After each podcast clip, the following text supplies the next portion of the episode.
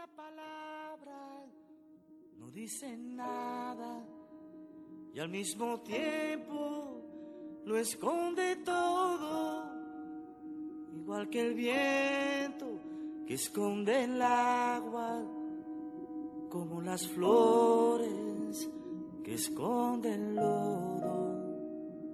Una mirada. Herzlich willkommen zur mittlerweile siebten Folge von Geburtsrecht glücklich sein, der Podcast von mir, Dennis. Danke, dass du wieder eingeschaltet hast und äh, mit mir zusammen auf die Reise gehst.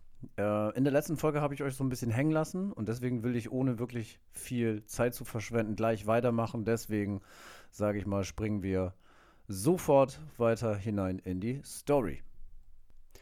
Meine Pflegeeltern konnten zu dem damaligen Zeitpunkt keine Kinder zeugen und haben sich dementsprechend mit anderen Methoden oder Möglichkeiten auseinandergesetzt, um den Wunsch der eigenen Kinder zu erfüllen. Darunter war auch die Idee einer künstlichen Befruchtung. Mein Pflegevater hatte sich eine kleine Tochter gewünscht zu dem Zeitpunkt. Ziemlich schnell hat sich dann aber herauskristallisiert, dass Adoptieren oder beziehungsweise in Pflege nehmen die bevorzugte Alternative darstellte. Die künstliche Befruchtung hätte nämlich auch mehr als nur zwei Kinder oder beziehungsweise ein Kind zur Welt bringen können. Und äh, dementsprechend kann ich da meine Pflegemama verstehen, dass man da ein bisschen skeptisch ist und äh, deswegen wurde die Adoption oder besser gesagt die Pflege bevorzugt. Um dieses Ziel zu realisieren, mussten diverse Auflagen erfüllt und Kurse besucht werden. Das ist ja ganz klar. Und nach Erfüllen der Auflagen und drei Monate nach Kursbeginn ist eine Mitarbeiterin des Jugendamtes an meine Pflegefamilie herangetreten und sie berichtete von einem Jungen, der im Alter von elf Jahren ist und der möglichst im gleichen schulischen Umfeld bleiben soll. Er geht in die Lok, in Lok steht in die fünfte Klasse. Mein Betreuer war damals mit involviert und hat mir von, genau richtig, hat mir von der Pflegefamilie berichtet. Ich wusste, um wen es sich dreht und war deswegen auch sehr aufgeregt.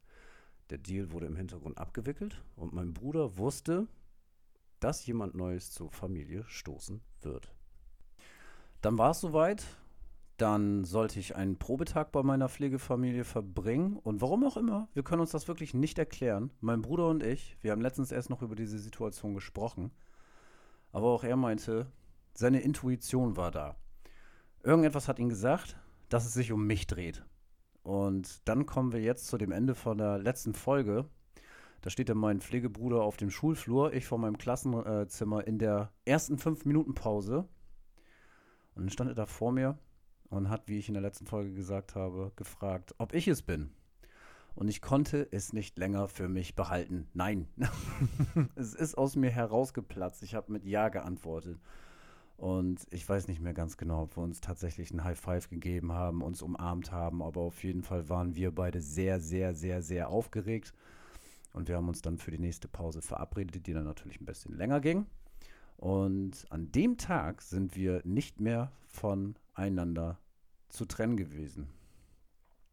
Und wir waren noch die ganze Zeit unterwegs. Also ich klebte an ihn und er klebte an mir. Und in der Schule hat er mir dann erstmal vorgeschwärmt, was alles passieren wird, dass ich neue Schuhe bekomme. meine Pflegeeltern wussten ja über mich Bescheid und über meine Situation. Äh, die haben natürlich einiges erzählt bekommen. Und ja, neue Schuhe für mich waren also wirklich das Größte. Ne? Also ich konnte es wirklich kaum erwarten. Mein Pflegebruder und ich sind dann zusammen von der Schule aus mit dem Bus dann äh, nach Stodel gefahren. Und ich werde nie vergessen, das ist mit einer der besten Momente ever. Und ich werde nie vergessen, wie meine Pflegemama in der Tür stand und mich mit folgenden, und ich mich, Entschuldigung, und ich mich mit folgendem Satz vorstellte. Hi, mein Name ist Dennis und meine Schuhgröße ist 36. Ich war immer so ein kleiner Frechdachs, ne? Also Alleine schon diese Aussage zu tätigen, das, äh, ja, das mache ich erstmal, ne? Aber gut, okay, ich war klein, ich war jung. Ich war elf Jahre alt, ich war sehr aufgeregt, ich stand da vor meiner zukünftigen Pflegemama. Ähm, ich, darf, ich bin dann hineingegangen, äh, mir wurde dann sozusagen alles gezeigt und ich weiß noch, dass wir, ich, ich denke es so, hoffentlich ähm, ähm, ähm rekapituliere ich das jetzt richtig, sind wir dann äh, zu Oma und Opa gefahren, haben mich dann vorgestellt. Dann sind wir zu meinem Pflegevater auf einer seiner Baustellen gefahren, die er hatte. Ich glaube, das war sogar in Schiffdorf oder äh, weiß ich nicht mehr ganz genau. Auf jeden Fall äh, war es dann so gewesen, dass wir ihn dann noch besucht haben. ähm, ich so einen kleinen Einblick bekommen hatte, was ähm, äh, mein Pflegevater da so macht. Und an dem Tag wurde ich dann auch neu eingekleidet. Und yeah, wir waren bei New Yorker. Und es gab diese eine Marke, ihr kann, also die Älteren unter euch, die können sich da tatsächlich ein bisschen dran erinnern, die Jüngeren eher weniger, aber es gab äh, diese wunderbare Marke namens Fishbone. Oh mein Gott, Alter, da waren sie alle verrückt nach. Ne? Also die ganze Schule in Lockstedt hatte Fishbone-Klamotten, wenn es ja gefühlt jeder. Und ähm, ich durfte auch welche haben. Und dazu kamen dann neue Schuhe. Mein Gott, scheiße, Alter, alles auf einmal. Äh, keine Ahnung, welche Marke, aber ich war stolz wie Bolle. Ne? Und ich wurde dann auch in den Freundeskreis von meinem Bruder integriert. Äh, da haben wir dann den einen oder anderen kennengelernt. Ähm, ja, mein Bruder und ich waren seit dem Tag unzertrennlich. Ich war sehr geflasht von dem Tag und äh, ohne Scheiß, Mann, ich konnte mein Glück kaum fassen. Ne? Du bist, du wirst, also du wach, du wächst auf in so einer unglücklichen ja, äh, Umgebung ähm, und ähm, muss wirklich die Scheiße auf der Welt schlucken, wirklich tatsächlich äh, es, es irgendwie schaffen, du, du bist totunglücklich und dann irgendwann kommt dann wirklich eine Rettungsfamilie, erkennt das.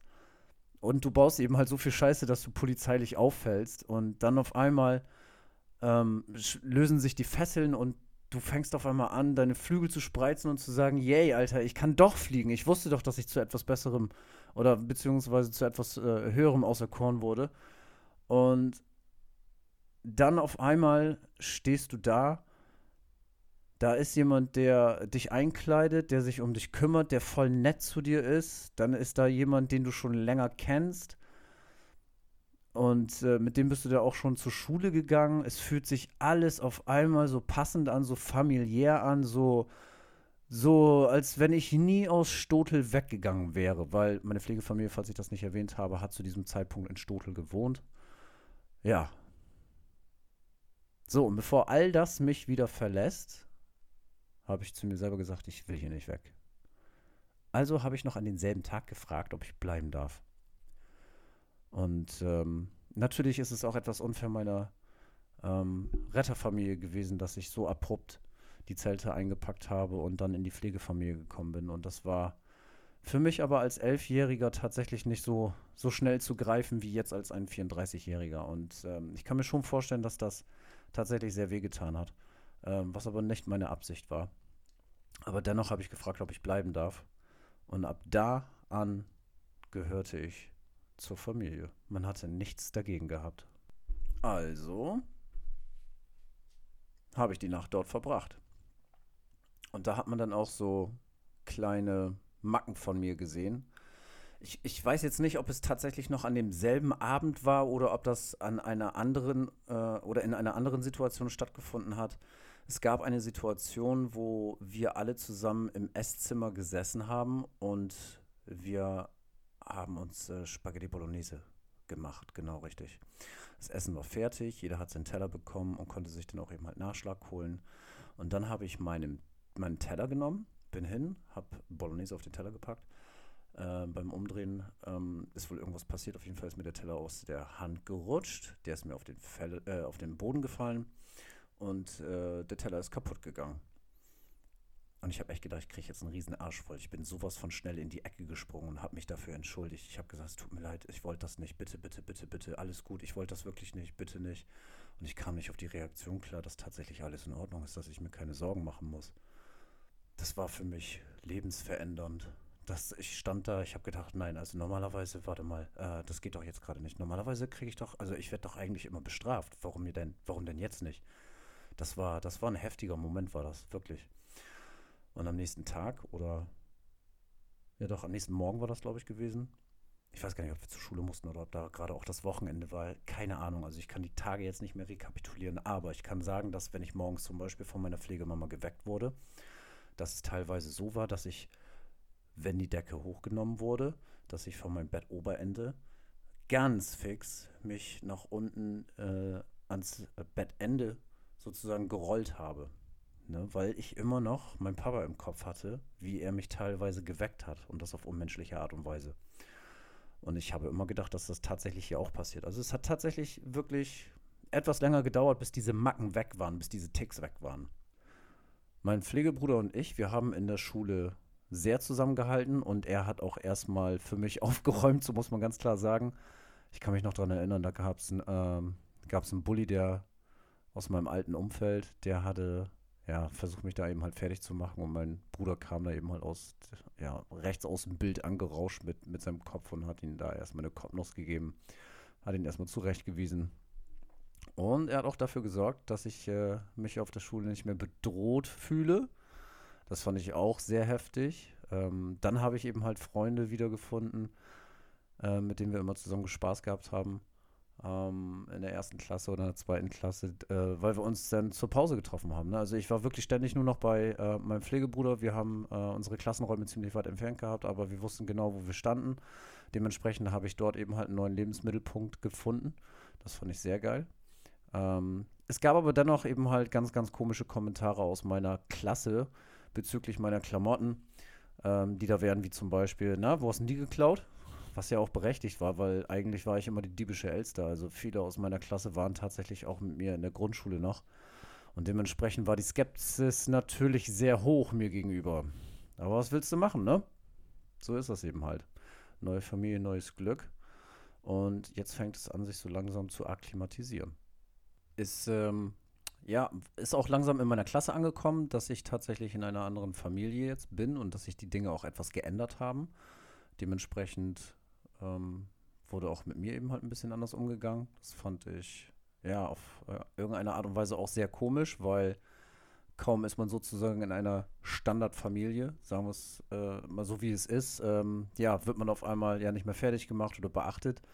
Äh, wird man ja beachtet auf einmal. Und ähm, da bin ich die erste Zeit erstmal gar nicht drauf klargekommen. Aber gut, okay. Ich habe dem Frieden wirklich nicht getraut. Ne? Also ich habe meinen Leuten aus Stodel jetzt getraut, mehr denn je.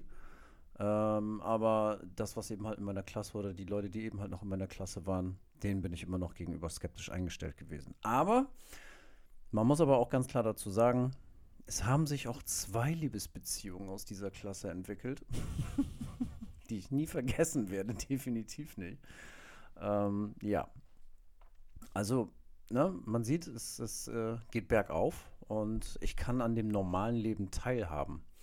Aber ich bin immer noch etwas weit zurück mit meinen sozialen Skills, sagen wir es mal so, weil ich es ja nicht gelernt habe. Ne? So, also ich lerne es ja jetzt gerade alles komplett neu. Deswegen bin ich auch immer noch ein anstrengendes Kind gewesen. Ich habe teilweise Sachen nicht verstanden.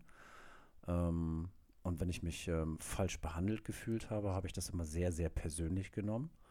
Was ich heutzutage zum Beispiel auch noch mache. Ne? Also teilweise ist es so, dass ich mir Sachen oder beziehungsweise, dass ich Sachen persönlich nehme, obwohl sie überhaupt nicht persönlich gemeint sind. Und dieses ähm, Unterscheiden, äh, das hat erstmal eine ganze Zeit gebraucht, weil ich mir eben halt diesen Schutzmechanismus aufgebaut habe. Ja. Aber nichtsdestotrotz, ich hatte dann den besten Urlaub in meinem ganzen Leben. Dennis durfte in die Türkei. Dennis durfte das allererste Mal mit dem Flugzeug fliegen. Meine Fresse war ich aufgeregt. ich kann mich noch heute lebhaft daran erinnern. Es war einer dieser Flugzeuge der älteren Generation, die noch so einen leichten kleinen Aschenbecher äh, in den Sitzen hatten und wo man noch mit Kopfhörer, die man tatsächlich vom Bordpersonal bekommen hat, mit diesen zwei Steckern, dass man da tatsächlich sich äh, in der Armlehne noch äh, ja, sein, sein Radioprogramm aussuchen konnte. Ähm, es war ein sehr vollgepackter Flug und der Flug dorthin, der hat ja natürlich etwas gedauert, aber irgendwann waren wir da in Alanya und die Tür ging auf, alle gingen raus und ich weiß noch, wie ich ja aus dem Flugzeug herausgestiegen bin und mir so eine dermaßen heftige Hitzewelle entgegengekommen ist. Die war wirklich unnormal. Das war das allererste Mal, dass ich so wirklich warme Luft gespürt habe. Äh, und ich spüre das jetzt noch wirklich. Also ein mega Moment. Ne? Mein äh, Pflegevater ist zu diesem Zeitpunkt nicht mitgereist. Der war in Griechenland, denn sein Hobby war Windsurfen oder ist Windsurfen. Ja, war, sagen wir es mal so. Ähm, Windsurfen und äh, da hat er eben halt perfekte Bedingungen gehabt in Griechenland. Ähm, meine Pflegeeltern kannten damals den Besitzer des Hotels, zu dem wir äh, uns auf den Weg gemacht haben, in dem wir untergebracht waren. ähm, waren wir die Kings. Das muss man ganz klar sagen. Also das Hotel war echt ein tolles Ding. Es war riesig und mein Bruder und ich, wir hatten alle Freiheiten. Und damals war das so gewesen, dass noch ein paar andere Familien mit ihren Kindern da waren und wir haben tatsächlich Bekanntschaften gemacht mit, ich glaube, mit Holländern. Dann haben wir äh, kuriose, äh, kuriose, ähm, kurioserweise den Cousin von einem unserer besten Freunde aus Stotel dort kennengelernt, der dann später tatsächlich auch noch mal äh, nach Stotel gekommen ist nach dem Urlaub. Das war einfach nur der Hammer. Ähm, und wir hatten enorm viele lustige Stories. Ne? Also dadurch, dass wir ja eben halt wirklich alle Freiheiten hatten, haben wir auch so viel Scheiße gebaut, mein Bruder und ich. Also wir waren wirklich überall unterwegs, ne? zu jeder Uhrzeit. Also wir haben wirklich das ganze Personal auf Trab gehalten. Meine Mutter hatte dann äh, den, das Fable entwickelt, äh, Bilder von uns machen zu lassen. Es gab daneben halt einen hoteleigenen äh, Fotografen und dieser Fotograf hat uns dann wie so ein Paparazzo tatsächlich immer verfolgt, weil fleißig gekauft hat. Mann, der wusste ganz genau, dass äh, wenn meine Pflegemama tatsächlich äh, äh, an den Pool steppt, dass äh, hier auf jeden Fall Bilder geschossen werden konnten. Und der hat das dann ja auch immer so schön ähm, an so einer Holzwand, heute aus datenschutzrechtlichen Gründen natürlich ein Unding, aber an einer Holzwand hat er dann seine Filmstreifen runterhängen lassen. Ne? Und dann hat er seinen Preis hingeschrieben und dann ging das los meine Pflegemutter dann gekauft, gekauft, gekauft und er hinter uns her. Und ja, wir sind dann über den Bazar gelaufen, haben uns neu eingekleidet. Also das, was ich da an Klamotten auf einmal getragen habe, das hätte ich mir im, in den kühnsten Träumen nicht vorstellen können. Also ich, ja, man kann jetzt sagen, ich habe mich gefühlt wie Gott in Frankreich. Ne? Also das war schon echt eine heftige, eindrucksvolle Zeit gewesen. Und wie Gott so will, habe ich mich auch in dem Urlaub, äh, das war mein Stift, so packen wir mal weg einen kleinen Schluck Wasser brauche ich mal eben kurz. Genau. Ähm, Im Urlaub habe ich mich dann auch das allererste Mal heftigst verliebt. Oh, ich weiß es noch, ich weiß nicht ihren Namen, aber diese Person hat es mir wirklich angetan und ich war sehr eifersüchtig, weil ich wusste, dass äh, jemand anders auch an ihr gebaggert hat. Die war natürlich etwas älter als ich, aber gut, was willst du machen? Ja, das Personal, das war für uns dann auch nicht sicher. Also ähm, wir wussten natürlich auch die Telefondurchwahlen. Also wenn jetzt zum Beispiel jemand in der Küche angerufen hat, dann war das äh, zum Beispiel ich, der nach einem Herrn Dünsch gefragt hat. Und jeder, der die Simpsons geguckt hat, weiß, was jetzt kommt. Äh so genial. Und dann hörst du einfach nur unten in der Küche die ganze Zeit, ist jemand, der hier Dünsch heißt? Dünsch heißt. Irgendwann ist ihm das aufgefallen und er wusste irgendwie, warum auch immer, er wusste, dass ich das bin. Und dann schreit er durchs Telefon: Dennis, ich sage deine Mama.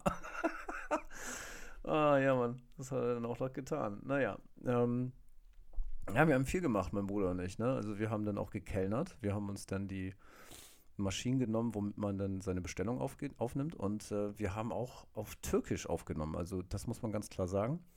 Bir iki üç. Und ja, genau richtig. Das ist das Erste, was ich gelernt habe. Bir iki üç. naja, auf jeden Fall, ähm, ja, haben wir dann eben halt Kellner gespielt. Das war auch ganz cool. Und die Kellner, die haben uns gemocht, wir haben die Kellner gemacht. Es war einfach nur eine fantastische Zeit.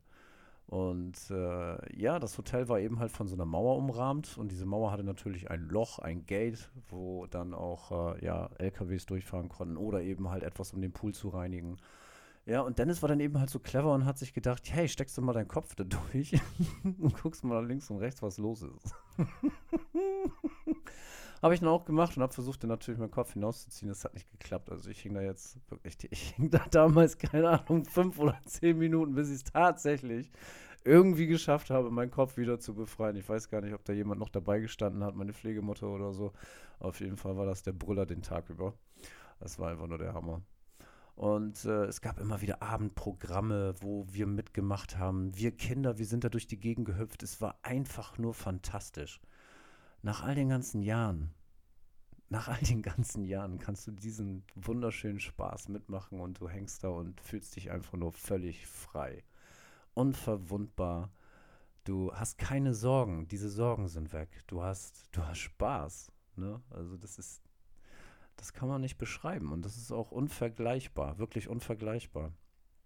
diese Momente, wenn man diese Momente Kindern nicht gibt, dann wird da, wird da auch nichts äh, Frohes draus, also auch nichts Farbenfrohes. Ne? Also wenn Kinder Spaß haben und auch lachen dürfen und sich auch frei entfalten dürfen, dann gehen Lichter an, die so unheimlich ja, hell scheinen und die so dermaßen kreativ sind und so brutal ehrlich sind und so lieb und liebenswürdig sind, egal in welcher Art und Weise. Ähm, ja, wenn man diese Freiheiten diesen Kindern gibt, dann, dann erschafft man auch was Gutes, ne, was richtig Gutes.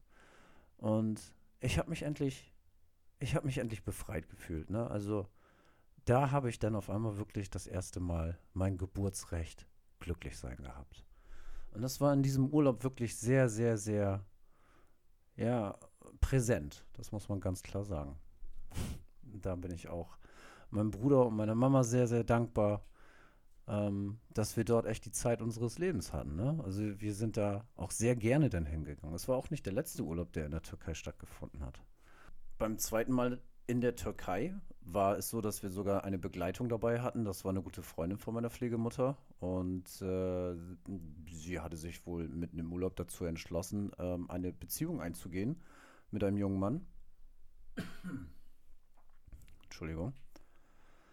Womit mein Pflegebruder und ich aber nicht so einverstanden gewesen waren. So, also haben wir auf eigener Faust Ermittlungen aller Trovatos angestellt und sind eines Abends äh, meiner, äh, beziehungsweise der Freundin meiner, meiner Pflegemutter gefolgt. Also wir haben das wirklich sehr professionell gemacht. Wir haben Abstand gehalten. Ähm, wir sind, ähm, ja, wir haben uns versteckt hinter Brotkästen und Briefkästen, damit man uns nicht sieht. Irgendwann dann ähm, bei diesem Spaziergang, bei dieser, bei dieser Verfolgung, haben sich dann Straßenhunde bei uns angeschlossen. Also wir waren umzingelt von, ich glaube, so 5, 6, 7, 8, 9, 10 Hunde mein Bruder und ich, wir, wir so geil wie wir waren. Ne, wir fanden das cool. Also wir, wir, wir haben um uns herum geschaut und haben gedacht, ja Mann, Alter, wir haben hier so eine richtige äh, ja, Hundecrew am Start. Jetzt kann ja nichts mehr schief gehen. Auf jeden Fall haben wir dann die Verfolgung äh, fortgesetzt. Äh, die haben uns äh, immer noch nicht äh, entdeckt. Und dann irgendwann kam dann ein Auto vorbei. Und dieses Auto äh, gehörte einem Brotlieferanten. Und in der Türkei war es zu dem Zeitpunkt so gewesen, dass äh, man tatsächlich Brotkästen an der Straße hatte. Wenn ich jetzt schon daran denke, ne? Auf jeden Fall hatte man Brotkästen an der Straße. So. Und äh, der Mann hatte folgende Aufgabe: Er musste eben halt von seinem Anhänger hinten, also von seiner Ladefläche, musste er Brot in diesen Brotkasten stecken. Ne? Auf jeden Fall hatten wir dann eben halt diese ganzen Hunde um uns herum und die Hunde hatten dieses Brot gerochen. Und er ist dann auf seiner Ladefläche, will dann tatsächlich gerade seine Ladung Brot da in den Kasten packen, sieht, dass die Hunde dann kommen und die Hunde gehen voll ab, sind am Bellen und etc. pp. So und alles, was du nur siehst, ne, wenn du wirklich seitlich auf den Wagen guckst, also hinten sind die Hunde am Bellen, er auf der Ladefläche und du siehst nur noch Brot rausfliegen Richtung Hunde und irgendetwas auf Türkisch am Fluchen. Ich weiß nicht mehr, was es war. Oder beziehungsweise ich habe das nicht verstanden. und dann waren die Hunde erstmal beschäftigt, so, okay. Ja, und ich sind dann weiter. Ähm, irgendwann haben die das dann gepeilt, dass wir sie verfolgen, denke ich mal. Ähm, und äh, dann war da auch äh, ja, die Verfolgung zu Ende, weil die haben sich ein Taxi genommen und sind dann äh, weggefahren.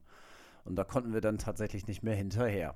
So, also wir haben Scheiße, wir haben keine Scheiße gebaut, aber wir haben, ne, wir haben zusammengehalten, wir haben gesagt, komm her, wir gehen jetzt los, wir gucken uns das an, ne, das können wir hier eben halt so nicht stehen lassen und ja, haben wir dann unser eigenes kleines Abenteuer sozusagen unternommen. Also, Türkei war immer eine Reise wert, das äh, ist mir immer prägend in Erinnerung geblieben und äh, den Spaß, den ich da mit meinem Pflegebruder hatte, der war einfach nur legendär. Ähm, am Abschiedabend äh, des äh, ersten Urlaubs in, in der Türkei. da war es so, dass wir tatsächlich die Minibar am, am, letzten Abend geplündert haben. Wir haben durchgemacht, die Minibar geplündert, ne? Wie Lausbuben. Und ähm, ja, haben dann tatsächlich äh, die Zeche geprellt, ne? So. Und das hat auch, das hat geklappt, ja. Also wir sind dann äh, tatsächlich nach Hause geflogen und ähm, das ist nicht, äh, ja, ist tatsächlich nicht äh, aufgefallen. Beim zweiten Urlaub jedoch war es dann schon wieder eine ganz andere Geschichte und äh, wir haben uns vorgenommen, dass wir das gleiche Ritual wieder vollziehen. Also letzter Abend wieder durchgemacht, wieder die Minibar geplündert. und dann, äh, ja, runter an die Lobby. Meine Pflegemutter ist gerade am Bezahlen gewesen und auf einmal hörst du dann von hinten von den Fahrstühlen so eine, so eine extrem aufgebrachte Stimme. Warte, warte, warte! Die Minibar ist leer. Und meine Pflegemutter hatte uns so einen Blick zugeworfen, das glaubt ihr nicht. Ne? Sie war jetzt gerade schon fertig mit dem Bezahlen und dann kam das noch mit dazu. Oh, war das ein Abschluss, ey. Oh mein Gott. Zu diesem Zeitpunkt war es, ja, es war wirklich ein Downer gewesen, ganz klar, aber es ist immer noch eine der Lieblingsstories, die wir bei uns in unserer Familie erzählen. Ähm, es war einfach nur fantastisch. Das war, das war echt crazy. Zurück in Stodel, zurück in der Normalität erreichte mich dann irgendwann die Nachricht, dass meine Mama sich von Papa getrennt hat. Und das hat, äh, das hat ziemlich viel in mir ausgelöst. Und zwar war es so gewesen, dass meine Familie sozusagen komplett von meinem Vater befreit ist. Dass da jetzt Freiheiten sind, dass meine Mama frei ist, dass meine Geschwister frei sind. Und das hat tatsächlich ja, Sehnsucht in mich geweckt, in mir geweckt, Entschuldigung. Meine Mama ist damals in einer Nacht- und Nebelaktion mit den Kindern nach Bremerhaven regelrecht geflüchtet. Ähm, gerade heute konnte ich noch mit meiner Schwester darüber sprechen und sie kann sich daran erinnern, ähm, dass äh, die Kinder erst einmal mit dem Taxi nach Bremerhaven gefahren worden sind. Sie selber kann sich immer noch an Taxigeruch erinnern. Also wenn sie jetzt zum Beispiel heutzutage in ein Taxi steigt, dann, dann riecht sie das und dann wird sie immer zurückversetzt zu diesem Zeitpunkt. Ähm, na, auf jeden Fall geflüchtet, sind dann nach Bremerhaven, haben dann all ihr Hab und Gut mitgenommen. Ähm, und mein Vater war von dort an alleine. Er hatte, glaube ich, ähm, was haben sie ihn da gelassen? Ich glaube, die haben ihn ein Messer, eine Gabel, einen Teller etc. pp. dort gelassen. Alles andere, was man eben halt mitnehmen konnte, haben sie mitgenommen. Und ähm, ja, dann hat irgendwann schließlich meine Mama bei mir angerufen oder beziehungsweise bei meinen Pflegeeltern angerufen und äh, wollte mit mir sprechen. So. Ich war sehr aufgeregt, habe auch geweint an dem Telefon und dann hat sie mir die Nachricht übermittelt, dass es mit Papa vorbei ist und dass sie mich besuchen möchte. Und da war bei mir natürlich, äh, da war es da natürlich um mich geschehen. Ne? Also ähm, meine Mama wiederzusehen, nach gefühlt zwei Jahren, das äh, äh, war natürlich enorm für mich. Und ich weiß noch äh, bis heute, äh, wie dieses äh, Wiedersehen eben halt ablief, als äh, meine Mama dann zu uns nach Stodel gekommen ist mit ihrem neuen Freund. Der hatte ein Auto zu dem Zeitpunkt und ja, sie stieg dann eben halt aus dem Auto aus, hat mich gesehen, ich habe sie gesehen und wir beide sind uns in den Arm gefallen. Ne? Und wir haben uns auch erstmal für ein paar Minuten überhaupt nicht losgelassen und ich war hin und weg und habe da äh, ja Chancen gesehen beziehungsweise Hoffnungen gesehen, wie zum Beispiel wenn jetzt Papa weg ist, dann kann das doch eigentlich mit dieser Familie so normal weitergehen, oder nicht? Aber ja, du hast ja jetzt Pflegeeltern. Natürlich waren meine Pflegeeltern auch besorgt und natürlich auch unsicher, ob das jetzt wirklich das Richtige ist. Ne? Äh, ob, ich, ob es jetzt tatsächlich gerade in dieser Phase, denke ich mal, dass sie sich das gedacht haben. Ähm, da müsste ich nochmal mit denen tatsächlich drüber sprechen, was ich vielleicht auch noch machen werde heute oder morgen. Ähm, ja, dass, äh, ja, dass, ob das jetzt eben halt das Richtige ist, dass ich wieder Kontakt mit meinen Eltern habe. Und da ist es dann so, wenn jemand zu dir sagt, dass dann ähm, ja da Bedenken sind, ob das eben halt tatsächlich richtig ist, einfach nur aus der Perspektive des Kümmerns, dann habe ich es zu persönlich genommen. Und das, äh, ja, habe ich dann ähm, falsch aufgefasst. Also eventuell war es dann auch so gewesen, dass ich vielleicht das Gefühl hatte, dass ähm, durch diese Kommentare meine Pflegefamilie tatsächlich mich von meinen Eltern oder beziehungsweise von meiner Mama und meiner Familie eben halt abhalten möchte. Das kann ich mir jetzt im Nachgang sehr gut vorstellen, dass das tatsächlich die Beweggründe waren, die mich unbewusst ja äh, zu, zu diesem ja, Punkt gebracht haben, dass ich wirklich darüber nachgedacht habe, wieder zurück zu meiner Mama zu gehen, zu meinen Geschwistern. Meine Gefühle waren durcheinander. Ne? Es, es, ich war wirklich durcheinander, als mir alles erzählt wurde, ähm, wie das eben halt mit meinem Vater geendet ist. Äh, und dann hatte ich auch tatsächlich das Gefühl gehabt und auch wirklich die Sehnsucht und das Bedürfnis gehabt, meine Geschwister wiederzusehen.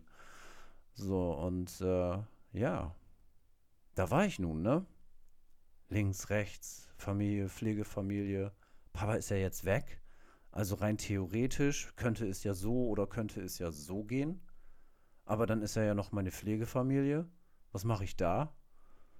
Da war schon wieder ein Punkt in meinem Leben angekommen, an dem ich wieder eine Entscheidung treffen musste, ganz klar. Und wie diese Entscheidung gefallen ist, das werde ich, oder ja, welche Entscheidung gefallen ist, Entschuldigung, werde, euch, werde ich euch in der nächsten Folge erzählen. Das war es jetzt erstmal wieder von äh, Geburtsrecht glücklich sein. In der nächsten Folge wird dann einmal, ja, die Entscheidung kommen, ne? Wie gehe ich jetzt damit um? Was mache ich? Gehe ich jetzt nach links? Gehe ich jetzt nach rechts? Was wird der richtige Weg sein? Hm, wer weiß das schon? Wer weiß das schon? Aber man kann abschließend sagen, dass äh, ich tatsächlich mit der Pflegefamilie bis zu dem Zeitpunkt wirklich die Time of my life hatte. Ja, ich habe wirklich auf der d'Azur Side of Life gelebt. Es war einfach nur fantastisch. Und ähm, gleich kommt ja hier meine kleine Prinzessin Nina Simone und wird euch nochmal genau sagen, wie ich mich zu diesem Zeitpunkt gefühlt habe. Ähm, da habe ich mich wirklich losgelöst und wirklich gut gefühlt. Wirklich sehr, sehr gut gefühlt. Und ähm, da denke ich auch heute noch sehr gerne zurück.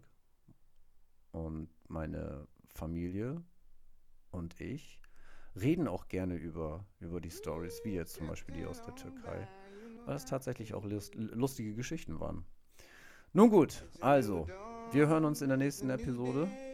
Bis dahin wünsche ich dir erstmal einen schönen guten Abend, schönen guten Morgen oder schönen guten Tag, je nachdem, wann du hörst. Erstmal vielen, vielen lieben Dank, dass du bis hierhin zugehört hast. Und ja, um es in den Worten von Nina Simone auszudrücken.